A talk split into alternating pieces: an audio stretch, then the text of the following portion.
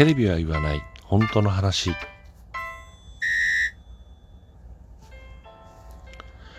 この番組は私智之が政治経済社会問題などなど、えー、自分の思ったことをぐだぐだとおしゃべりする番組です、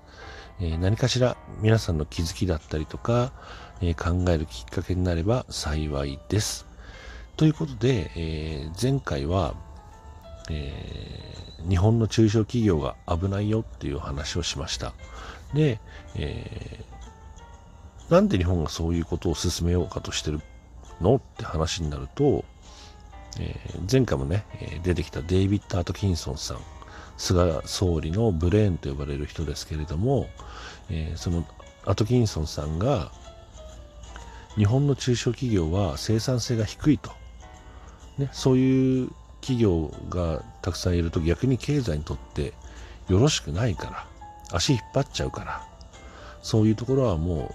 う潰すなり、えー、M&A で吸収合併させて、えー、ていうの？ある程度生産性の高い会社だけを残していくべきだみたいなそういう提案をしてるわけですよね。で、それに対して菅総理が、いや、おっしゃる通り、その通り、そうしましょうということで、えー、前回のね、ようなちょっと危険な法案がたくさん通りそうな気配なんですよ。で、あの、今日お話しするのは、なんていうの？うん、社会、今僕らの住んでる社会って、なんとなく息苦しくないっていう話をしたいんですけど、その生産性とかってね、いう話になると、例えばほら、えー、年金なんかもそうだけど高齢者1人をね、えー、若者2人で支えなきゃいけない時代が来ますとか、えー、生活保護ね、え僕らの払った税金でなんでね働いてないやつを食わせなきゃいけないんだとか生産性が低い、え障害者ね何も生み出してないじゃないか。ああいうやつの、え生活を支えてるのはうちらの税金だぞみたいなそういう論調になりがちです。よね。で、えー、そういう弱者に対して、えー、批判がいくばかりじゃなく例えば同じ会社内でもあいつ仕事してねえくせにね仕事できないくせに、えー、給料もらいやがってみたいな。なんて言ったらいいんだろうね。そういうギスギスした社会になりがちじゃない？僕らの世界って。でなんでそうなっちゃうのかっていうとあの税金っていう僕らが吸い上げられてるものっていうのが、うん、それが政府の財源になってるからだっていうふうに思ってるからなんだよね。でもそうじゃないよっていうことは、えー、第7回第10回あたりで、えー、話してますので、えー、もし興味のある方はね、えー、ぜひちょっと聞いてみてください。でなんつったらいいんだろう。結局さ、金の問題じゃんって話よ。ね、みんな給料は上がらない。だけれども、えー、税金は上がっていく。そうすると、みんなほら生活が苦しくなってくるわけじゃないですか。で、日本の平均年収ってずっと下がりっぱなしなんですよ。ね、実質賃金って言われる、えー、実際僕らがね、えー、使えるお金っていうのも下がり続けてる。まあだから年収ももちろん下がるよねっていうことで、昔例えばバブルの時代なんかっていうのは年収500万なんて安月給で、なんていうの？そのいわゆる参考とかってね、高身長、高学歴、高収入みたいな、そういうこと言われた時代には、えー、年収500万なんてそんな安い給料のところ結婚できませんっていう女の子がすごい多かったんだから。今年収500万っつったらどうよ？そこそこ、そこそこ稼いでる方ですよ。今の基準で言ったらね。で、あの、実質賃金っていうのはずっと下がり続けていて、それはどういうことかっていうと、今言ったように給料上がってないけど税金上がってるよねって。だから、仮に、えー、ずっと手取りが20万ですよって人がいたとするじゃない。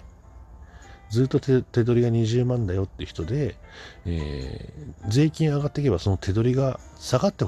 くわけじゃない。ね、消費税が上がりますって言ったら使えるお金減るし、社会保障費が上がりますって言ったら天引きされるお金が増えるわけだから、ね、20万手取りで20万使えてたのが、ね、消費税で1割取られちゃうから18万。で、え社会保障費が、社会保障費が上がれば仮に17万、16万と。要するに使えるお金がどんどん減っていくわけですよね。いうふうに、どんどん僕らの生活って苦しくなってきてるんです。で、それをテレビや新聞っていうのは、ね、えー、高齢者が多くなって、えー、それを支えなきゃいけないとか、えー、生活保護の受ける方が増えてるので、えー、それに税金を投じなきゃいけない。だから、税金を取らないとやっていけないんだっていうふうに、テレビ、新聞は言いますよね。で、多くの人がそれを信じてます。で、僕も、うん、政治経済勉強する前は、そう思ってました。だそれって恐ろしい刷り込みだよねと思うわけ。ね世間が世間一般的にそう言われてればやっぱそう思うじゃないそれが普通だよねって社会通念っていうかみんなの常識になっちゃうよね。でもさまあねこの番組のタイトルのようにテレビはテレビは言わない本当の話ね。言わないですからテレビも新聞も本当のことは。実際ね国債っていうのは、えー、政府がね、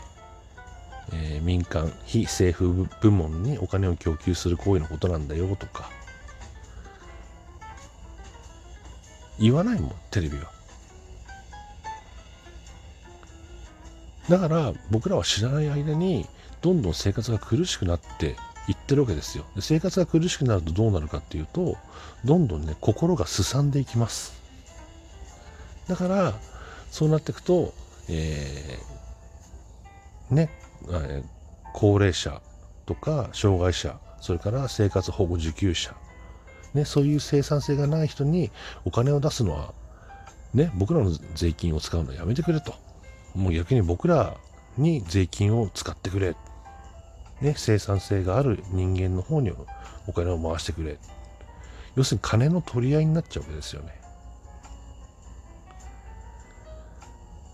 そうすると国団国国民同士、ね、同じ日本国民同士の中で、えー、分断が起こっちゃうよね。それってあんまり望ましくないこと。なんですよ。まあ、別にみんなね、仲良くしろってわけでもないけど、そういうすさんだ社会っていうのはなかなか発展していかないんじゃないかなと思うわけ。ギスギスして息苦しくて。で実際日本の、えー、自殺者。もしくは自殺未遂者っていうのはすごく数が多くて大体年自殺者だったら年間2万人から3万人ぐらい、えー、自殺未遂に関しては、えー、50万人以上年間で出てるとで、これがまたコロナ、それがコロナの前だからね。えー、コロナ不況に入ってからはさらに自殺者が増えてるんで、かなりね、また数が上がってくるんじゃないかと思いますけど、そういう生きづらい世の中ってさ、誰にとっても幸せじゃないじゃんと思うわけ。だから、そういう、なんていうの？あのー、国がね、国債を発行して、通貨発行して、えー、必要なところに予算を充てる、ね、お金を使う。そういうことによって救われる人ってたくさんいるし、本来お金ってそういうふうに使うべきなんじゃないのって僕は思うわけですよ。だから僕らがが声を上げてね攻撃するとかその批判をする相手っていうのは高齢者でも障害者でも生活保護受給者でもなくて本来は政治や政治家に対して声を上げるべきなんですそうしないと一向にこの社会っていうのは良くなっていかないと思う。生活に余裕ができればあのなんつったらいいの？心にも余裕ができますよ。でもちろん金が全てではない。けれども安定した生活ね、えー、ある程度のお金によって安定的な生活が送れることによって心身ともに、えー、安定してくる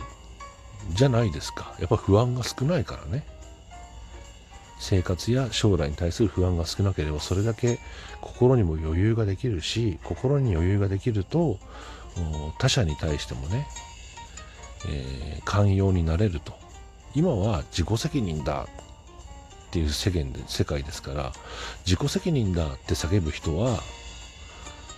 逆に言ったらあなたが何かあった時にも自己責任で済まされちゃうよって